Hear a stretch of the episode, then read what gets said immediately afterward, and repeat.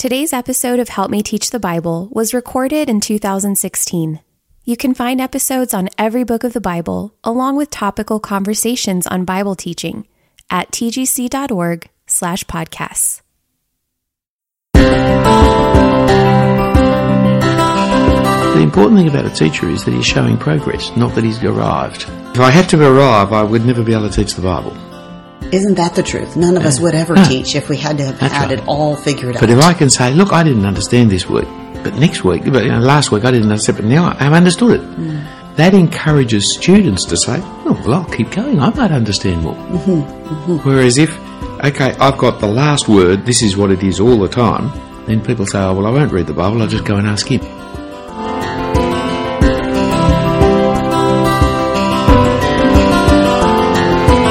Welcome to Help Me Teach the Bible.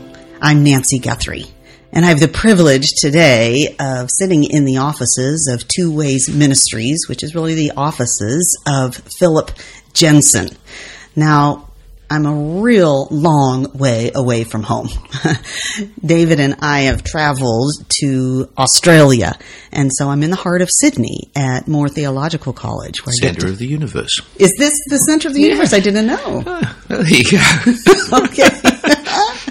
and I get to talk today with Philip Jensen. Uh, if you have never heard Philip Jensen teach or preach, uh, when you go to the Gospel Coalition website for this podcast, you'll find some links to his teaching and preaching. And I've done a lot of driving in the car listening to Philip Jensen teach and preach and really gained from it. So before we start, we're going to talk about the book of First Timothy with Philip Jensen. But before we get there, Philip, will you help us get to know you a little bit? Because there's nobody in Sydney who doesn't know who Philip Jensen is, but perhaps some of my listeners might not. So um, I understand you came to Christ at a Billy Graham crusade here Yeah. in Sydney in 1959. That's right. Um, uh, at the end of our Sunday school, for us, Sunday school means children, children's program. They just all marched us up. In those days, you just went in the group, whatever happened, they just, and we were all just kids. Everyone in the suburb went to Sunday school, except the Jews, they went to Saturday school. And, uh, you know, the end of uh, that, they just took us to the Billy Graham. I had no idea who Billy Graham was, what a crusade was, or anything really. But I was 14, just at that stage of life where you start making your own decisions for yourself. And uh, for the first time, I heard that you actually had to become a Christian. Sorry, I knew I was a Christian because I wasn't Jewish. Then suddenly I started seeing people who also weren't Jewish becoming Christians. So I love Billy Graham and I admire and thankful to God for all that he's done for us. But frankly, it wasn't actually what he said. it was the process of awakening to the idea that it was something that you actually had to commit for yourself. Mm-hmm. So I did straight away. Yeah, he walked forward. Yep. Yeah. I saw my brother go forward and I knew he wasn't Jewish. so I then thought, well, maybe it's criminals and alcoholics, and he hmm. wasn't either of those things. So if he needed it, I needed it. Hmm. So I went out and told the counsellor I came down the front because my brother did. So he sent me away. Oh, But he didn't understand, because I couldn't explain it, not his fault, the mental processes that were happening at that point. Namely, if he needs it, then I need it. This is not just an inheritance from our parents, this is something you have to decide and be committed to yourself. Hmm. That's what the crusade did for me. In some ways, uh, it, it was developmental. It came just at the right point in my life as a 14 year old. So we're here at Moore Theological College. Now, I have tracked with Moore Theological College for a while now, really because it's been a place where I have discovered um, so many people who teach with who teach biblical theology. From whom I'm lear- I've learned a great deal about seeing Christ through all the scriptures. I think of that as a real distinctive of Moore Theological College. What what would you say to someone who's never known anything about this college? Yes, it is a distinctive of the college and of Sydney Bible teaching, uh, and has been for uh, all of my life, basically. Um, I didn't know it was a distinctive when I grew up in Sydney. uh, especially in the period of time we didn't travel that much. You just went to your local theological college. It was when I started going outside Sydney that I realised this was distinct. It was, and so I was raised on the idea of understanding Christ in all the scriptures and of seeing how the whole Bible all holds together, how the Old Testament line all holds together. So it was normal to me, and I found it a little mystifying to find great Bible teachers and great men and women of God outside of Sydney who had never thought about it. It wasn't that they disagreed, they just never thought about what I'd been trained was obvious. So you attended here from Yep. 67 to 70. If you say so. It's a long time ago. I can't remember that long. Yeah. right. and did you immediately leave from here to go into pastoral work? Yes, yes, I was. I came here to do that.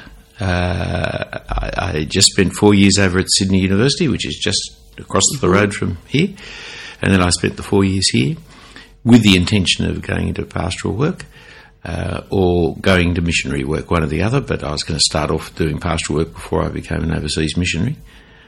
And so I spent two happy years out at a, a fabulous beachside suburb called Manly, um, where there was a great evangelical church right there in the middle of the the uh, beachside suburb.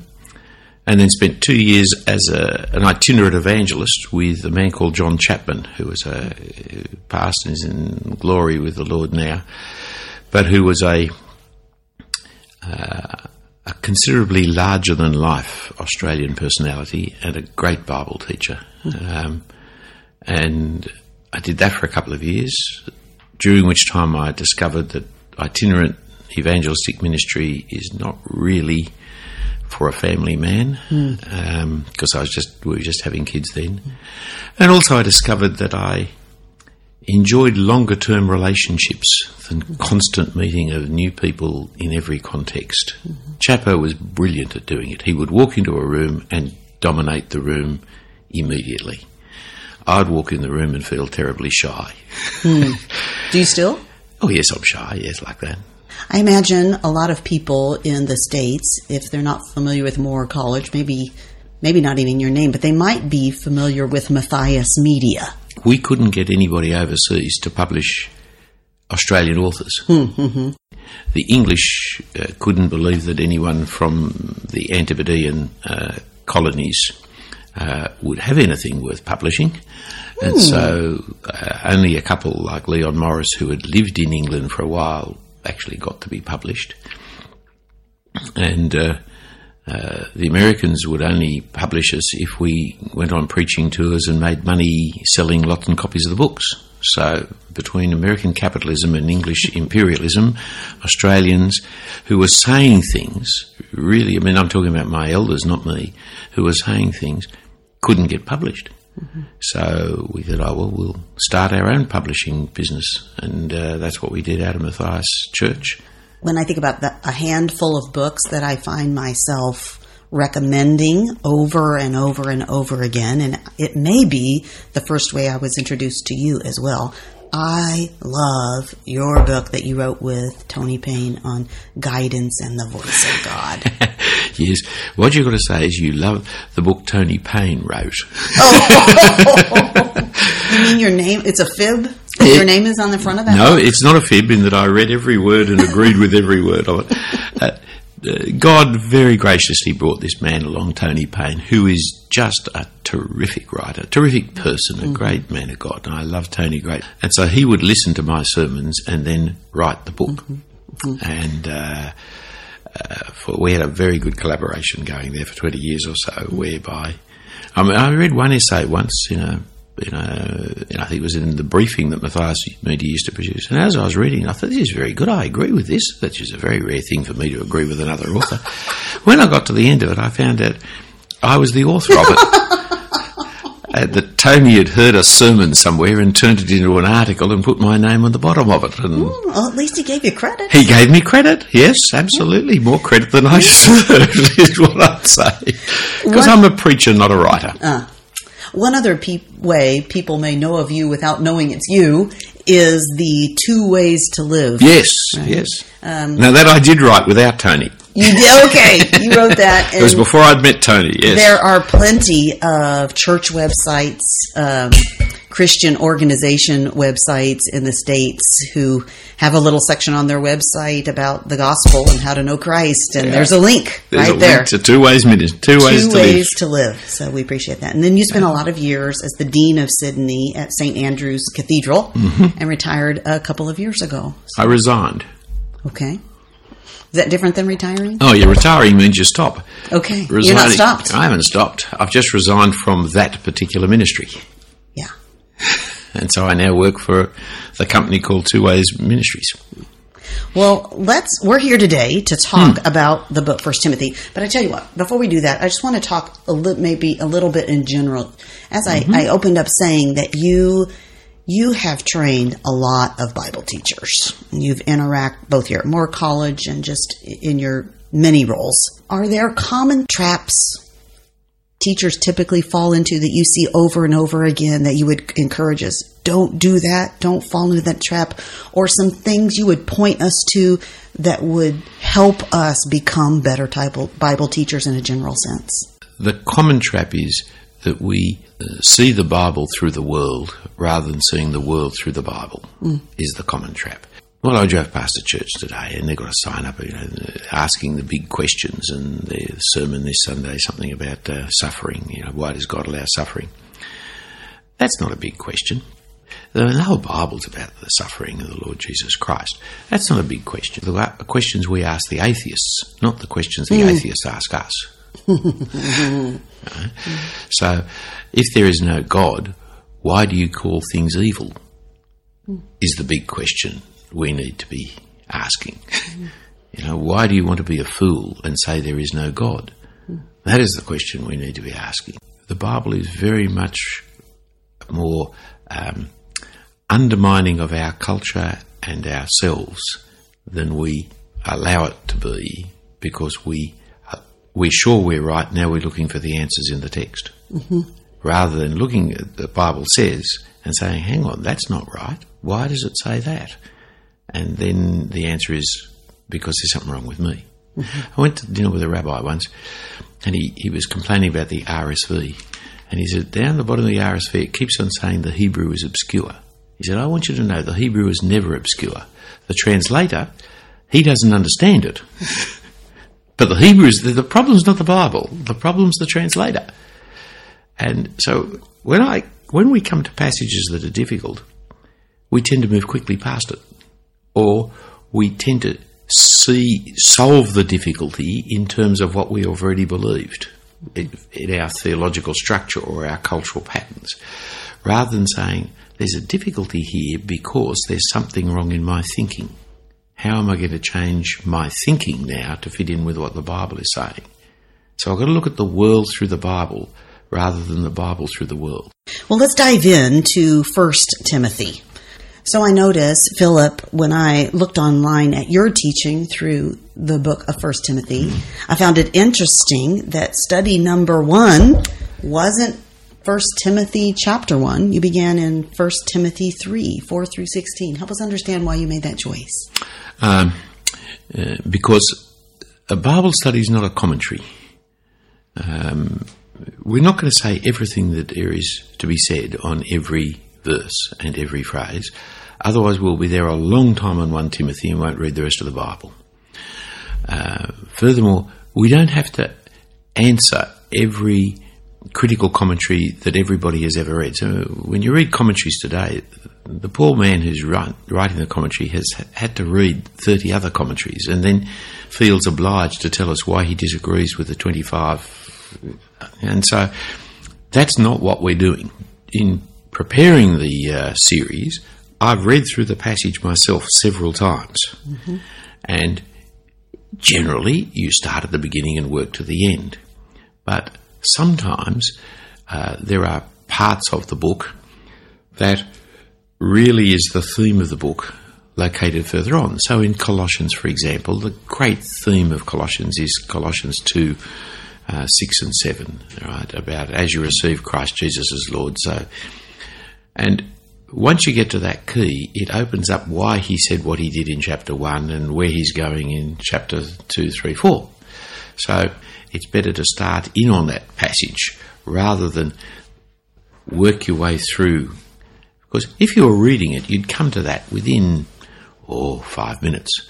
But if you're going to teach a series over six weeks, you wouldn't come to it till the second or third week. Mm-hmm. well, likewise, in 1 Timothy 3, he tells you why he's writing in verse 4. I, hope to come to you soon, but I'm writing these things to you so that if I delay, you may know how one ought to behave in the household of God, which is the church of the living God, a pillar and buttress of the truth. That's why he's writing. So to start off at the reason for writing seems a, a sensible way of helping people understand the book as a whole. And because this verse is so key to understanding the whole book, perhaps you can talk with us a little bit about these verses okay. and help us understand some of these terms. So he's saying he, his goal is to teach us how one ought to behave in the household of God, which is the church. What does it mean about how we behave? It is about the way of life, it's the conduct of life that you have in the household that is in the family, in the large extended family that is God's, which is the church. But the key thing he wants to tell us about the church is the church is the pillar and buttress of truth. So the business of church is the truth of God's word. So how do we behave in this household? Because Timothy is there, Paul is not there, Timothy is charged by Paul to have certain ministries to conduct, but the letter itself is a public letter. It's not a private letter to Timothy. It's the kind of reference letter that he's got. Uh, it finishes right at the end in, in the plural. Actually, you can tell right at the chapter 6, grace be with you, and your footnote in your ESV mm-hmm. tells you the Greek word is plural. It's not just Timothy. He's writing a letter that everybody can read, charging Timothy with a task of being in the church, and he's telling Timothy what to do and how to do in the apostles' absence. This is how you conduct yourself. Uh, I think the NIV actually uses the phrase conduct rather than behave, how one ought to conduct oneself inside the family. Mm-hmm. And how does that relate to the next phrase where he goes on to say, Great indeed, we confess, is the mystery of godliness? Well, this is a, this is a key for the, the whole book. This is where the gospel is in the book. And this is where most uh, people who preach or teach race like fury through this little section because mm. they can't understand what it's about and it doesn't fit with what they're expecting. There's a couple of things to pick up about it. Firstly, is uh, mystery is a bad translation because it's not a translation, and godliness is no better. Mm. Uh, so that confuses us. Um, see, the word mystery is, is just a transliteration. They've just turned the Greek letters into English letters. Uh, the mystery in Paul's writing is the secret. Mystery always sounds mysterious and something deep and profound. It's a secret. So I have a secret at the moment. Uh, what's in my right hand pocket is a secret to you. It's just hidden. If I pulled out what's there, you would see it. It's not mysterious, it's just a secret or mystical. It's not mystical. Mm-hmm. That's right, which mystery gives that idea. Mm-hmm. The, the, second problem is godliness. Um, I can understand how this has come about in that our godliness is moral. Uh, true religion is to visit the widows and orphans. Uh, and so our godliness is not got to do with going into a sanctuary and doing special things in a sanctuary. It is to live in the world in relationship with God. But the word godly actually is the word for religion. We don't like the word religion. In fact, there's a famous book 70 years ago about uh, how to be Christian without being religious. Mm-hmm. We don't like the word religion, so we've got godliness. But because our God, our relationship with God is expressed morally, we've turned godliness into goodliness. Mm. We put an extra O in there.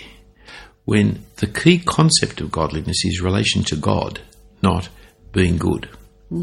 And you, you, can see, for example, if you go over to chapter 4, where he says in verse 7, have nothing to do with irreverent, silly myths. Now, what's the opposite of irreverent, silly myths?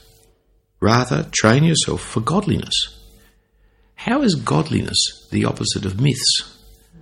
And it's because godliness is the gospel. The way in which we relate to God is by God's relationship to us.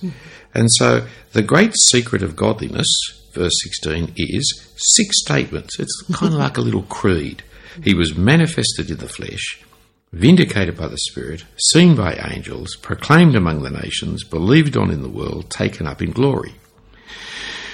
The first couple clearly about Jesus, you see, manifested in the flesh, which I take it is his resurrection manifestation, not his hmm. incarnation. It was the, it was the, in his resurrection, we saw him physically for who he was. So it's only when he's risen from the dead that Thomas falls down and says, My Lord and my God.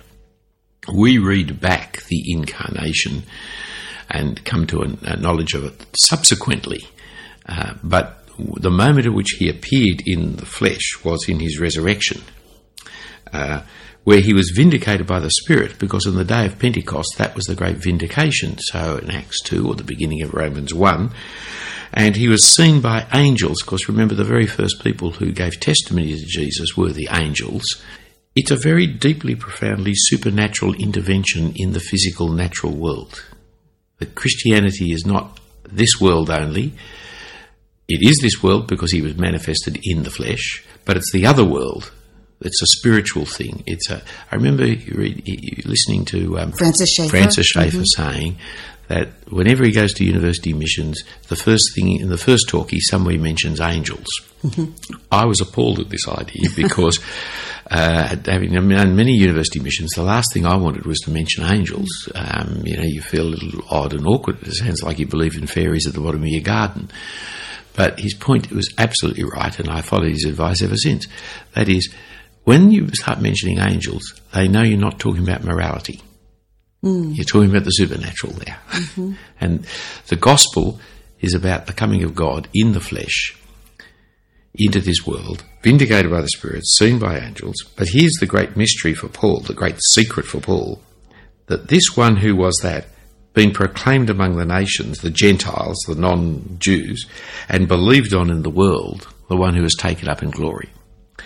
Now, the commentators spent endless hours trying to work out how the six clauses all match. Is it three groups of two, 2 groups of mm-hmm. three, six groups of one? All of which is a complete waste of time. what you've got to do is actually understand what are the six things saying about Jesus, mm. because that is our religion. That is our godliness. It's not about the good works I do, it's about that. This seems really key to me if I'm teaching this book that I if if I just go with what's there, the mystery of godliness, I can immediately think, okay, the mystery of godliness, it's going to tell me how it's a how to. How to, how what I'm supposed to do to be a godly person and yet it's followed immediately not with anything about me, but Yeah. with everything about what Christ has done That's and right. who he is. I love Billy Graham. I think he's a wonderful man, but how can you write a book called How to Be Born Again? Hmm. Only an American could write a book on how to be born again. Here's what God does to us. Um, how to is the problem with our word godliness, yes. We say, okay, what have I got to do to be godly? The answer is God has made us godly through what he has done in Christ Jesus. It's the exact reverse.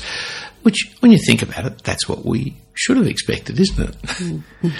Now, that, if I've understood that truth, will then tell me how to behave in, amongst God's people. Because every household has its own behaviour methods. You know, my wife's family, the father, uh, my father-in-law, he, he was a Mr. Fix-It. He always fixing things. My family, my mother always fixed things. Our first two years of marriage, nothing got fixed. As I waited for her and she waited for me.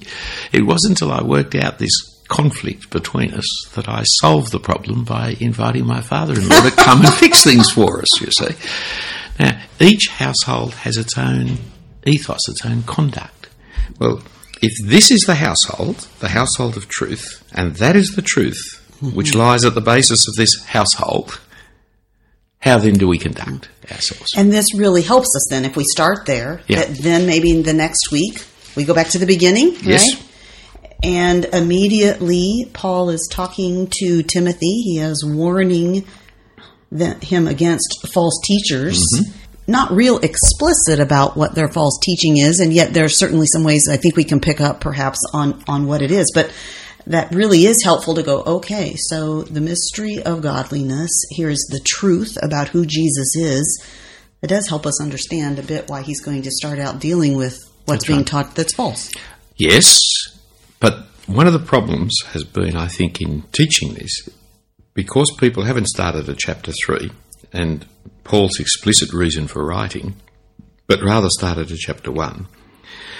And because in verse 3 he mentions Ephesus and he mentions false teachers, people then try and scour through the book, the better ones, I may say, scour through the book to find out what false teaching was there in Ephesus. The not so good commentators scour through Ephesus to try and find out what false teaching could be there. And so we then make up uh, a situation in life to which we're going to read and understand what Paul says. But we don't know any of that. That's make up stuff. Do we need to know? No. Furthermore, verse 3 is so difficult to translate that the translations all make it easy for us by telling us something that's not there. He wasn't at Ephesus. It doesn't say he was at Ephesus.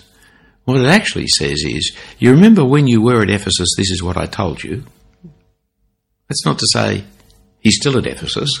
it's not about an Ephesian problem. But nearly every book you'll read will tell you it's all about Ephesians. And then they'll talk about Artemis and they'll talk about what the gods were like there and what the false teachers were like there. You don't need to know any of that stuff as far as I can see. And I don't think it's true of verse 3.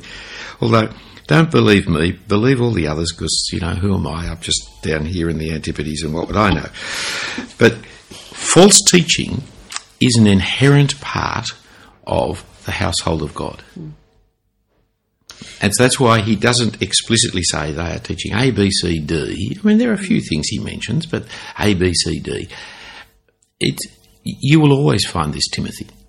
You always have to, out of your love of Christ and love of them, because you are in the household of God, which is the buttress and pillar of truth, you will always need to be contending for the faith against those who are false teachers. Do you think, Philip? I guess I sometimes sense that people today are very slow to want to label something as false teaching. Um, that that would be seen as arrogant, Yes, or we, yes. or, or it would be seen as anti-unity Yes. in the church. Um, that we should just agree to disagree about some things that are okay to disagree about. Yep. So, yeah, help us as we seek to apply this to today. Well, yes, it's it's even more so. We're hesitant to call false teaching false teaching. We're very even more hesitant to call a false teacher a false teacher. Yeah. Are you? You see? Uh, yes, uh, I'm hesitant because uh, I recognise I don't understand everything, and uh, you know uh, you've got to be very certain of what you're saying. But on the other hand, people do need to be warned that that teaching is false, and ultimately the person who is teaching it uh, will be false also. What we teach really matters. That's the point of 1 Timothy. because we are in the household of truth, the church of truth, then falsehood is the greatest danger that we have. And it really matters that we speak the truth. The aim of this charge, he says, um, is uh, love. That's verse 5 of chapter 1, which comes from a pure heart, good conscience, and sincere faith. So the integrity of the teacher is an important element because you must do it lovingly. True teaching only comes ultimately from people who are truly taught. So the convictions and character of people in the ministry of the gospel is more important than their skills and, and abilities. Hmm. Character really matters because out of that can you come to love the other person whom you are going to rebuke and silence for their wayward teaching. But teachers are judged with greater strictness. That's part of the consequence of being a teacher. So here in chapter one, Paul moves into talking about himself a little bit. These teachers that he's thinking of they don't understand the law that they're making strong statements about. You see it down in verse uh, 7 or so. He then makes the point the law is good. He's not, he's not renouncing the law at all. Um, and possibly the Ten Commandments lies behind 8 to 11. But the key thing about verse 11 is that the law is not contrary to the gospel. The law, right, rightly understood, is in accordance with the gospel that has been entrusted to him. He then, in verses 12 through to uh, 17, tells about how the gospel was entrusted to him. Because he's not only saved by the gospel, he's been given the ministry of the gospel. Uh, a little test I have for people in their Bible teaching is to get them to fill in a blank in verse uh, 16. You see, but I received mercy for this reason, that in me, as the foremost, Jesus Christ might display his Blank. blank, you see, as an example to those who believe in him for eternal life. Now, everybody fills in love, mercy, grace, kindness, gentleness. The text says patience. If you didn't put patience in there, you're not thinking the way the apostle thinks. Oh. Now, that's good news, because once you recognize you're not thinking the same way he thinks, you've got a chance of changing your thinking. As long as you just shot straight past it, you're not going to change your mind. Whereas changing my mind from my error to the truth is a great blessing. So I'm full of errors. So I'm always glad to find something that I don't understand because that's a chance to develop. In the showing of mercy, God demonstrates his patience. And it's one of the themes of Paul that most of us overlook. Peter didn't, because in 2 Peter 3, he says that Paul says hard things about which people twist around. What's the hard things that he says? It's Paul teaches about patience, as he does in all his writings. Which again, people miss that. And mm-hmm. when you think of his speech in Athens in Acts 17, again, he said he talks about God's patience. His long suffering with sin has come to an end, but now appointed a day. So God has a patience that runs from Adam through to Jesus. right, Of which Paul is a great demonstration of God's patience with his people. But he, this little paragraph is about Paul explaining how he who is the persecutor of the church is now preaching a gospel that is consistent with the law, as opposed to these false teachers who are imposing the law on people, not understanding the law, not understanding the gospel. And he actually names some of them in the last little paragraph there. And then he starts chapter 2, first of all, then. Chapter 1 is the introduction to the book, which commences at chapter 2, verse 1. The then is the, uh, given all this background, then let me tell you what you should be conducting yourself In the household of faith. in the household of faith. this uh, place where yeah. there is supposed to be supposed to be a bastion and proclamation of truth. Mm-hmm. Let's move on then to First Timothy 2 Mm-hmm. Um, so he first of all, then he says in chapter two, verse one, I urge that supplications, prayers, intercessions, and thanksgiving be made for all people. So the first part of the truth that he wants us to to recognize is that we we are actually concerned for all people, and so that's why it's not just prayers. You know, say your prayers. It's pray for kings and all who are in high position, that we may lead a peaceful, quiet life, godly and dignified in every way.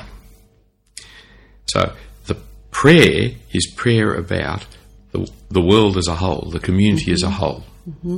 For, and it's not just government, it's all in high position CEOs of companies, uh, university chancellors, um, judges, police, whoever's in authority anywhere. Their responsibility is to create a quiet life and a peaceful life, religious and dignified in every way. So the total separation of church and state is not what the Bible teaches. Because the state should be creating a place in which people can be religious. Right? And uh, that's not to say that we are to create a theocratic state of Christendom where there's a, a recognised church, but godliness, religion can be fostered. And we certainly see the heart of God as we continue there, because there in Now, verse four. This is the key, yes, mm-hmm. because our God is one who desires all people to be saved and come to the knowledge of the truth. Salvation involves the knowledge of truth, but it involves God, who by nature is a Saviour. And his concern is not just for some, but for all. And this is a great passage of the universality of God's concern because, and it's explained to us in verse 5, one God, one mediator. That he's not just the God of Israel, he's the God of all creation and all creatures and therefore of all humans. And so his concern is for all people. Verse 5 and verse 6, uh, A, has been a memory verse of mine since childhood. Right? As in my days, we learnt memory verses every week. Uh, my favourite one as a little boy was uh, John 11. You know, Jesus wept. It was so short. I That didn't was have- all of our favorites, Philip. only because it was short, no other reason. However, uh, but this is a great verse. However, most of us leave off the first word for. Verse 5 is explaining verses 3 and 4. Why is it that God is the Saviour of all? Because there is only one God for all, and there is only one mediator for all. That is the man Jesus Christ, who's given his life as a ransom for all. But then we leave off 6b because we don't know what to do with 6b. you Exactly. You see how it is that we we read the Bible to say what we want to say mm-hmm. already. And if it's inconvenient or ununderstanding, let's just lop that off. Lop it off, slide past it quickly, you see. But the testimony which is given at the proper time, that testimony is what the gospel is all about. You see, it's been proclaimed among the nations, believed on in the world, is part of the gospel. That it's the intention all along. See, in Luke, when Jesus rises from the dead in chapter 24, he says, These things had to happen, must happen. The Christ suffer, the Christ rise, and the gospel be preached, repentance and faith be preached to all nations. That, as surely as Christ died and rose, gospel preaching had to happen. Hmm. It's not an optional, extra, tacked on alternative bit. It's, it's as central to the plans of God as that He appeared in the flesh and was vindicated by the Spirit. Hmm. Now, verse 7 is a weird verse. Absolutely weird. Very helpful for me because when I read it, I thought that doesn't make the slightest bit of sense. For this I was appointed a preacher and apostle. I'm telling the truth. I'm not lying. A teacher of the Gentiles in faith and truth. Now, why do you think, Nancy, that's a weird verse? Mm. Because it looks very simple, doesn't it? Mm-hmm. Why is it weird? For this, we have to figure out For what this that's I was referring to. appointed a preacher and an mm-hmm. apostle. Well, for this, For giving this- this testimony at the proper time, I was oh, appointed uh-huh. a preacher and an apostle. Mm-hmm. I'm telling the truth, I'm not lying. A teacher of the Gentiles in faith and truth. Mm-hmm. You don't see that's weird, do you? Mm. It's all right. You're supposed to say, no, I don't see it's weird because I like it when you're wrong, you see. Because then I can show you things. Okay. see. It's weird because who is he writing to? He's writing to Timothy, my true faith child in the faith, his closest protege and ally. So why is he saying to Timothy, I'm telling the truth, I'm not lying, I'm a teacher of the nations? If anybody knew that, it was Timothy. Yes. Okay. So why is he saying that? Uh-huh. Well, that's partly because it's a public letter. Mm-hmm. It's partly because this is what's so extraordinary. The Saul, the Pharisaic Jew, could not believe that Jesus died as the one mediator for all mankind to be preached and believed on in the world. And this is an extraordinary concept. This is the secret that was hidden mm. beforehand, which is now making clear. And this is what his work and role is. That is, mm. we have 12 apostles if you're Jewish, but if you're a Gentile like me, you've only got one apostle. That's the Apostle Paul. Mm-hmm. He's our mm-hmm. apostle. Mm-hmm. That was his role. I think you're demonstrating a number of things here for us, Philip, as teachers. First of all, to just not not allow ourselves to read things flatly and go with maybe either running over them because they seem like a throwaway line or just going with what may seem obvious. I mean, you, you've asked that one little verse, there's some hard questions, Yep. but what it did, it revealed to you some incredible things that you can then share when Yep. you're teaching. Yep. right? I love it when I don't understand it. Most of us are so uncomfortable when we don't Yeah. understand it. Well, we should be because it means that we're wrong. we but I like to being know wrong. everything. I like being wrong. Because it's only when I acknowledge and recognise I'm wrong that I've got any chance of getting right. So it's, it's good that you don't understand, provided you don't just hold up your hands, oh, well, forget it and move on. right. I've got to wrestle with it. Sometimes you wrestle for years. But it means I, when I look up the commentary, I, I know, reading a commentary can be a very dull and boring activity. But once you see where you're wrong, You know where to look in the commentary. It's hard for us as teachers to get up when there's something that maybe we still haven't figured out completely. And we Yeah. know everybody's going to ask us about it. And we so want to be able to have the answer.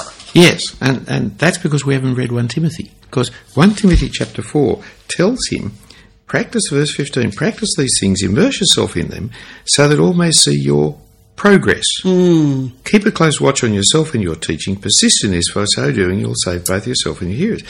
The important thing about a teacher is that he's showing progress, not that he's arrived. If I had to arrive, I would never be able to teach the Bible.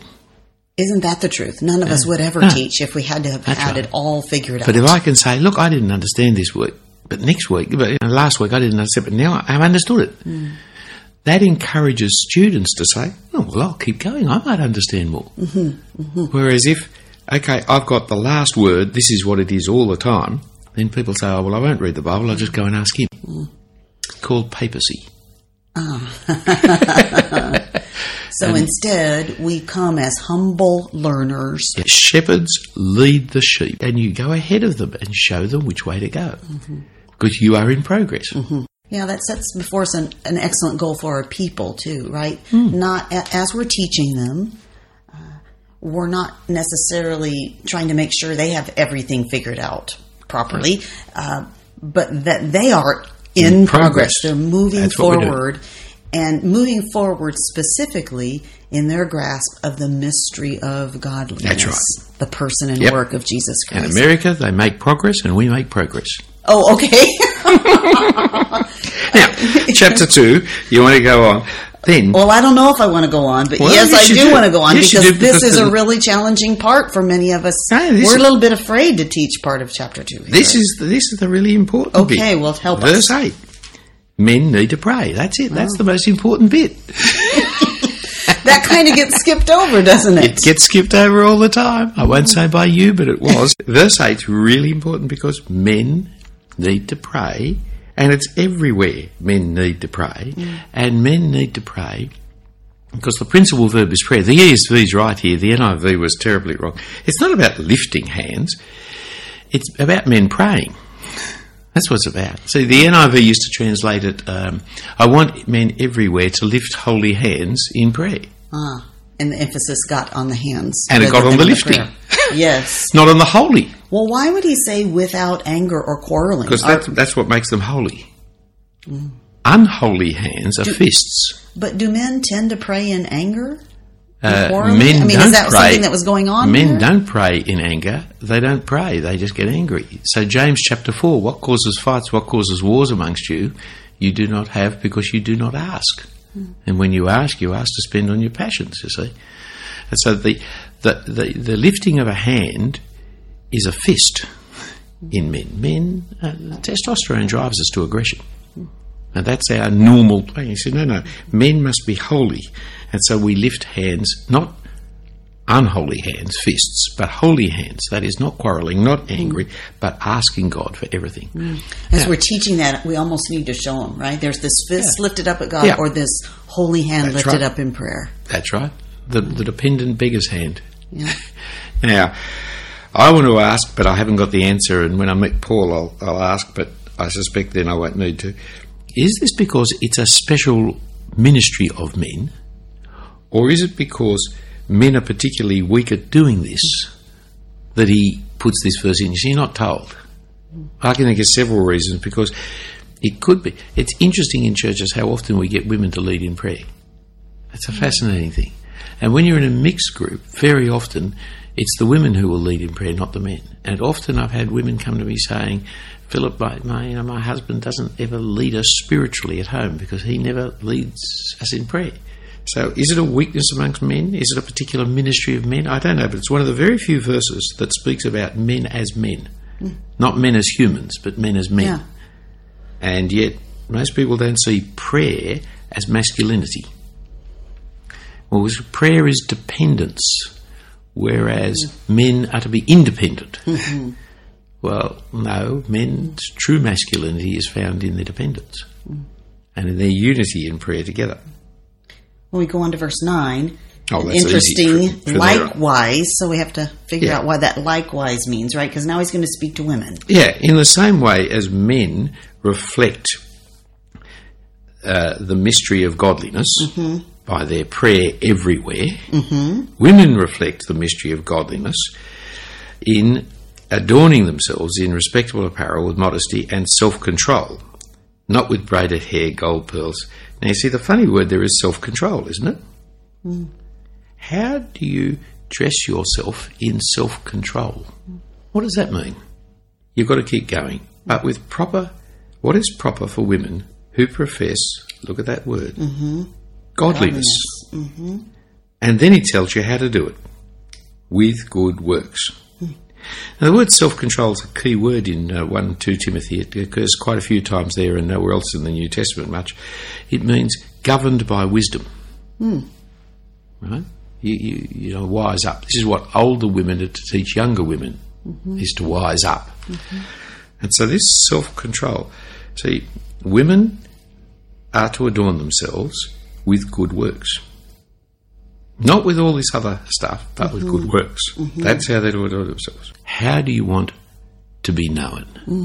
What is the reputation that you want about yourself? Well, you know, she's the little bimbo, bimbo or she's the, the athletic looking girl who's always wearing her. Uh, uh, no, no. The Christian woman, one, she's the woman who's always doing good works. That is the reputation. Now, how do you get that reputation? You've got to decide that. But I'll tell you what you need to do to be able to decide that. Verse 11, you must learn. That's how. See, the principal verb of verse 11 is learn. Mm-hmm. most people race on to verse 12 about teaching. It's actually about learning. Mm-hmm.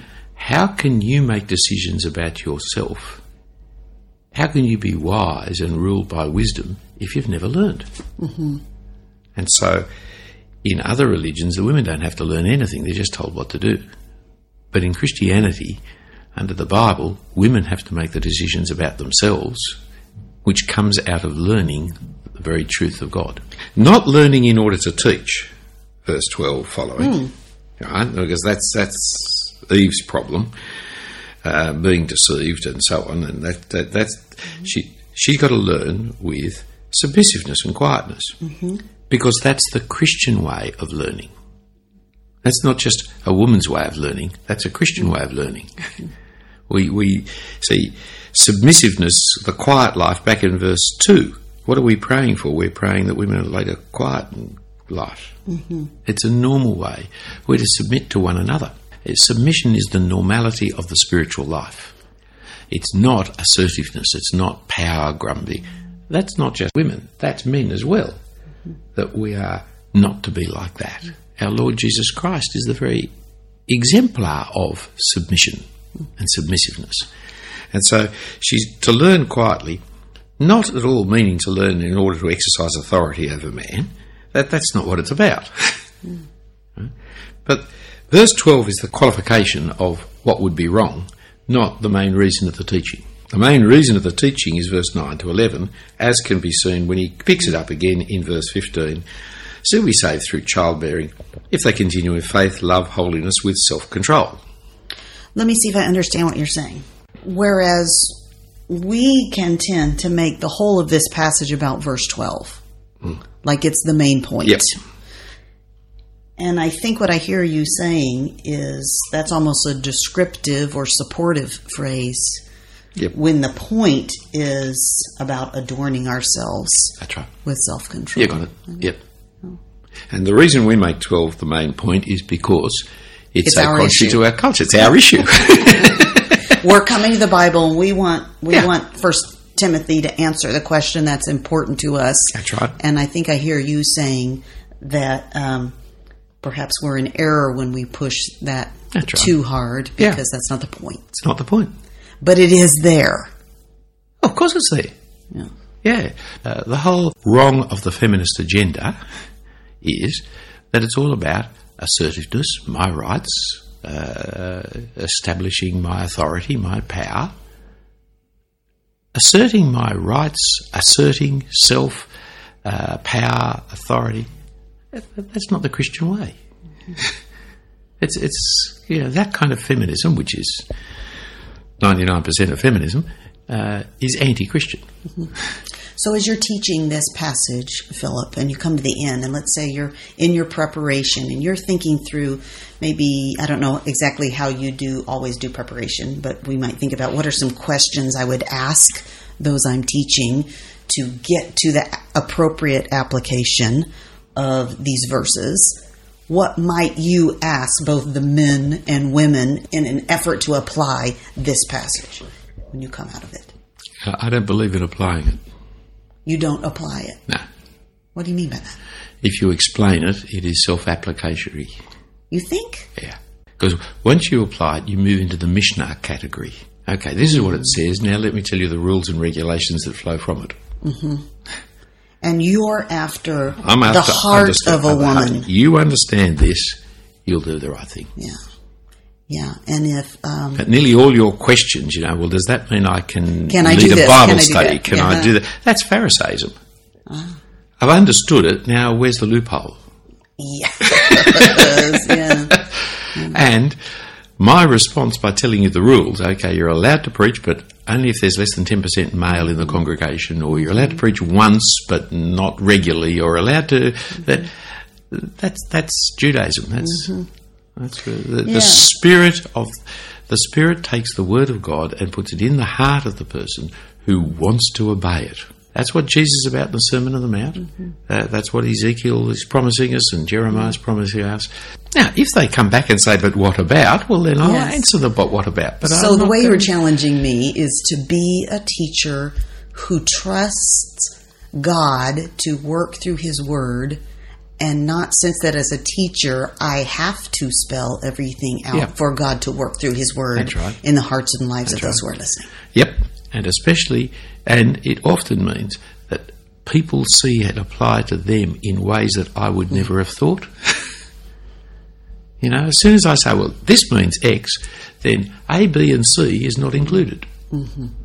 Mm-hmm. Whereas the Word of God opens all kinds of people up differently on different things. Mm-hmm. If I can get them to understand what it is itself saying, they will need to make the decisions as to what they do.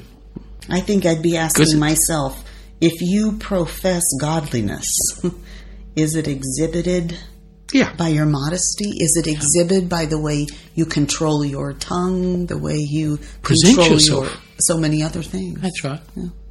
What what would be my reputation amongst friends and enemies and things? What are they going to say about me? Mm-hmm. Well, before leaving this passage, perhaps you can help us with Yep. the. We have another four that comes up here. Yeah, right here in, in Yeah. verse thirteen. Yeah. Help us when we're teaching it, that how to make Yeah. the connection with creation and what he has just said. For those of us who've only got our English Bibles, the ESV is a wonderful translation um, uh, in, its re- in its retaining of the word for. Uh, NIV is a great translation, but one of its great weaknesses is it keeps leaving that word out. Because in English, the word for is a soft word, but it often means in Greek because, which is a very strong word.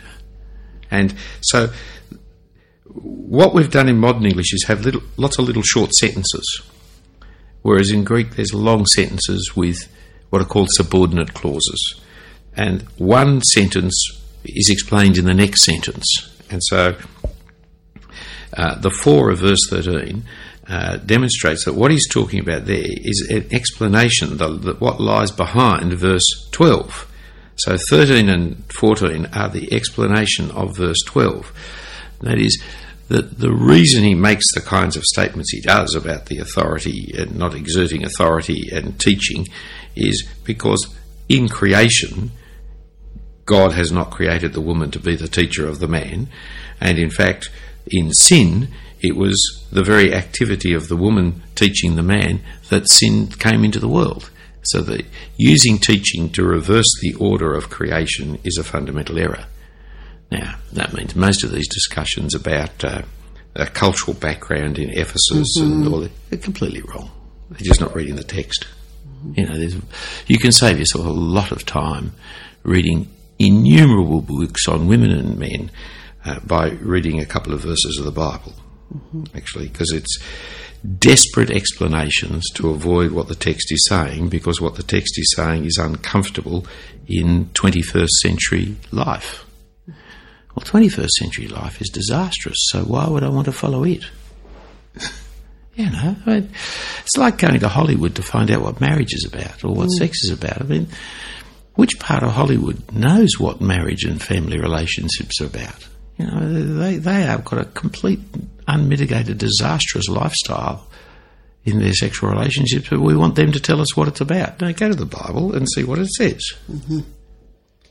How about verse 15? Yet she will be saved uh, through childbearing. Which day of the week it is, it depends on how I now understand this verse. Okay. So well, that helps us.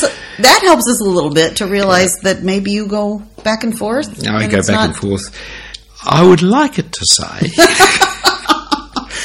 the Bible, according to Philip yes. Jensen, his, I would like it to say saved according to the birth of the child because yeah. that would take me back to Genesis 3:15 okay. and the role of women which fits in with the context of creation and Adam and Eve so yeah. her role in salvation was not to be the teacher of Adam but was to be the provider of the son oh that that, that would, helps us that's very that clear would be really good indeed but I understand from the Greek experts that that is unlikely oh. which is a bit rotten isn't it but possible Okay. yes. More likely, what it means is not that she'll be saved through childbearing, that is, she'll never die in childbirth, but rather her role is not the role of being the teacher of the household. Her role is to be the mother of the household. Mm-hmm. Well, I also I'm thinking about you though. You, you and that's not to say every woman has to have a baby. okay, well, that's what I'm getting at because some people could think if you say that, well, yeah, that's not going to fly to the people I'm teaching.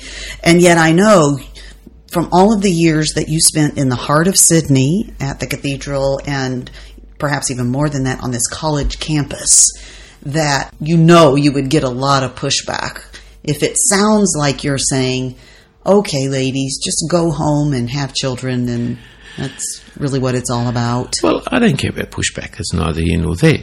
Um, the, the, the question is, what is the text saying? Childbearing is part of why God has created a binary humanity. He's created us male and female that we may multiply and fill the earth. That is part of the created order of God. Now, I'm either going to take the Bible's view of creation or I'm going to make up another one. But that's what it was about. And so, when it comes to the godly widow in chapter 5, uh, verse uh, 10 having reputation for good works if she's brought up children shown hospitality washed the feet of saints cared for when it talks in titus 2 about women again it is uh, older women are to teach younger women what is good and so train younger women to love their husbands and children to be self-controlled pure working at home kind submissive to their own husbands now by no means does that mean uh, that the woman does no economic involvement in society and the rest. Proverbs 31 blows that straight out of the idea. But that her, her desire for children or her life of children is not to be ever put down to be just a mother. As soon as you hear that word just, you need to go cut your tongue out. Motherhood is one of the great things of life, and the experience I've had of people is that women want to be mothers with a passion that is quite extraordinary. Now, I know there are many girls who don't want to be, but over time, when motherhood is no longer a possibility, the grief is quite intense. And that can be seen in the enormous lengths people in their late 30s, early 40s go to in order to have a child through IVF or whatever it might be. The, the, the heartache of the infertile is massive. I, hardly anybody I know suffers quite as much as the woman who wants to have children and can't have children. It's that's one of the most painful things. It's part of the fall that we are like that, and it's very tragic and sad when that happens. But so many women have made a choice early in life under the pressure of feminism to put aside having children till later in life when very often they're unable to do so and go through terrible tragedy and sadness because they've not seen that having children is a great blessing of God. It's really hard work. I don't underestimate it for a moment. It's really hard work, and in the previous generations, really dangerous as well because of the number of women and children dying in childbirth. I mean, we live in a very extraordinary age. But having children is a great blessing of God and a terrific satisfaction and fulfillment in life, and we are meant to. Hmm. It's, it's, that's now. Hmm. Not every woman has to have babies. I'm not saying that hmm. Um, but it comes at a cost. Well, I'm afraid our time is getting go. away from us here, Philip, and we've only gotten through the first couple of chapters. I Exactly. I I just wonder if there's any anything more general as we approach uh, the rest of the book. Would you help us if we're thinking about um, teaching through the book of First Timothy? Is there anything that comes to mind that is essential as we continue to work our way through this text that you would want to share with us? Once you grasp that it's about the gospel of godliness, mm-hmm. as it's called here, you start to see, and and that is contrary to the misteaching of the law of these people who don't know what they're talking about. It actually is consistent with the law. Then you start to see other passages fall into place. Like ah. chapter four, there's the ascetics who deny creation. Creation is part of the law. Remember, it's Genesis. The, the laws of the Torah, the first five books, and these great. There are people who follow the silly myths rather than godliness, hmm. because and it's about this life and the life to come. So godliness in four eight is that famous verse about it's a value in every way as it holds promise for the present life and also for the life to come. Mm-hmm. Because bodily training is for this world, but godliness training is for this world and the next. And so a lot of the instructions then are about this world. For example, in the chapter 5 about the widows or chapter 6 about money. Mm-hmm. Chapter 6 is anti the uh, prosperity gospel. Mm. Prosperity gospel is false teaching, and those who teach it are false teachers. Uh, and it has ruined the gospel ministry around the world, especially in, in poor countries. It is a wickedness to teach the prosperity gospel. Chapter 6 is dead set against it, and you'll notice the false teachers there in chapter 6, verse 10 they do not teach that which is accord with godliness because they think godliness, verse 5, is a means of gain. You see, godliness is religion, is the gospel. How can the gospel be means of gain? Well, televangelists. It's, it's classic. The gain that we're supposed to gain in the gospel uh, uh, financially is contentment. We brought nothing into this world, we take nothing out of this world. Now, my American brothers and sisters, of which you are one, you see, you have a break problem because your whole culture is so capitalistic. Yes. Even our Christian culture can Oh, be. yeah. right. No, no, even our Christian can be. It is. It is, all right. it is. It is. You're living in it, so can't see it. Yeah. You'll see Australians more clearly than I will because you're an outsider and you say, well, that's a very strange thing. Whereas I don't think it's strange at all, it's obvious.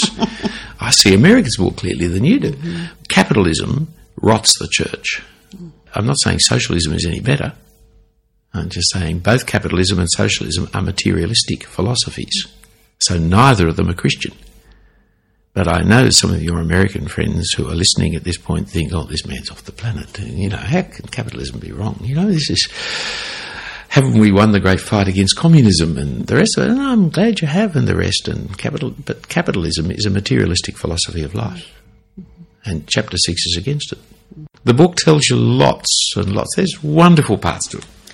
So, to close us, Philip, would you just speak directly to us as teachers? We we are people who, as you've spoken up, are uh, teachers in progress, and we have a heart to really want to get better at this teaching the Bible. So, speak to us. Maybe we're preparing to teach First Timothy. Uh, heading into a study, um, just a word of perhaps encouragement or instruction as we begin our work in First Timothy, so we can teach it well to others. Our loving Father, who is the Saviour of all and desires all to come to know the truth, has spoken to us by His Spirit inspiring the Apostle to write this letter. That which is for our very best welfare and interest, both in this life and the age to come. So, the key to teaching the Bible anywhere in this passage, in this book in particular, is to have confidence that what's being said there is the very best way to live and the best thing for us to know, whatever it says. And so, take it at its word is taking God at His word and trying to find ways in which to change in accordance with His word rather than just to confirm ourselves in what we're already doing. Look for it as the opportunity for God to say things to us that will be different to what we expect and will challenge us to change.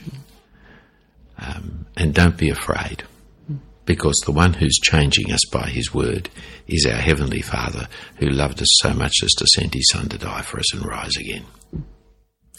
Thank you so much, Philip. Pleasure's mine. You've been listening to Help Me Teach the Bible with Nancy Guthrie, a production of the Gospel Coalition, sponsored by Crossway. Crossway is a not for profit publisher of the ESV Bible, Christian books and tracts, including 1st and 2nd Timothy and Titus volume by Bryan Chapell in the Preaching the Word commentary series.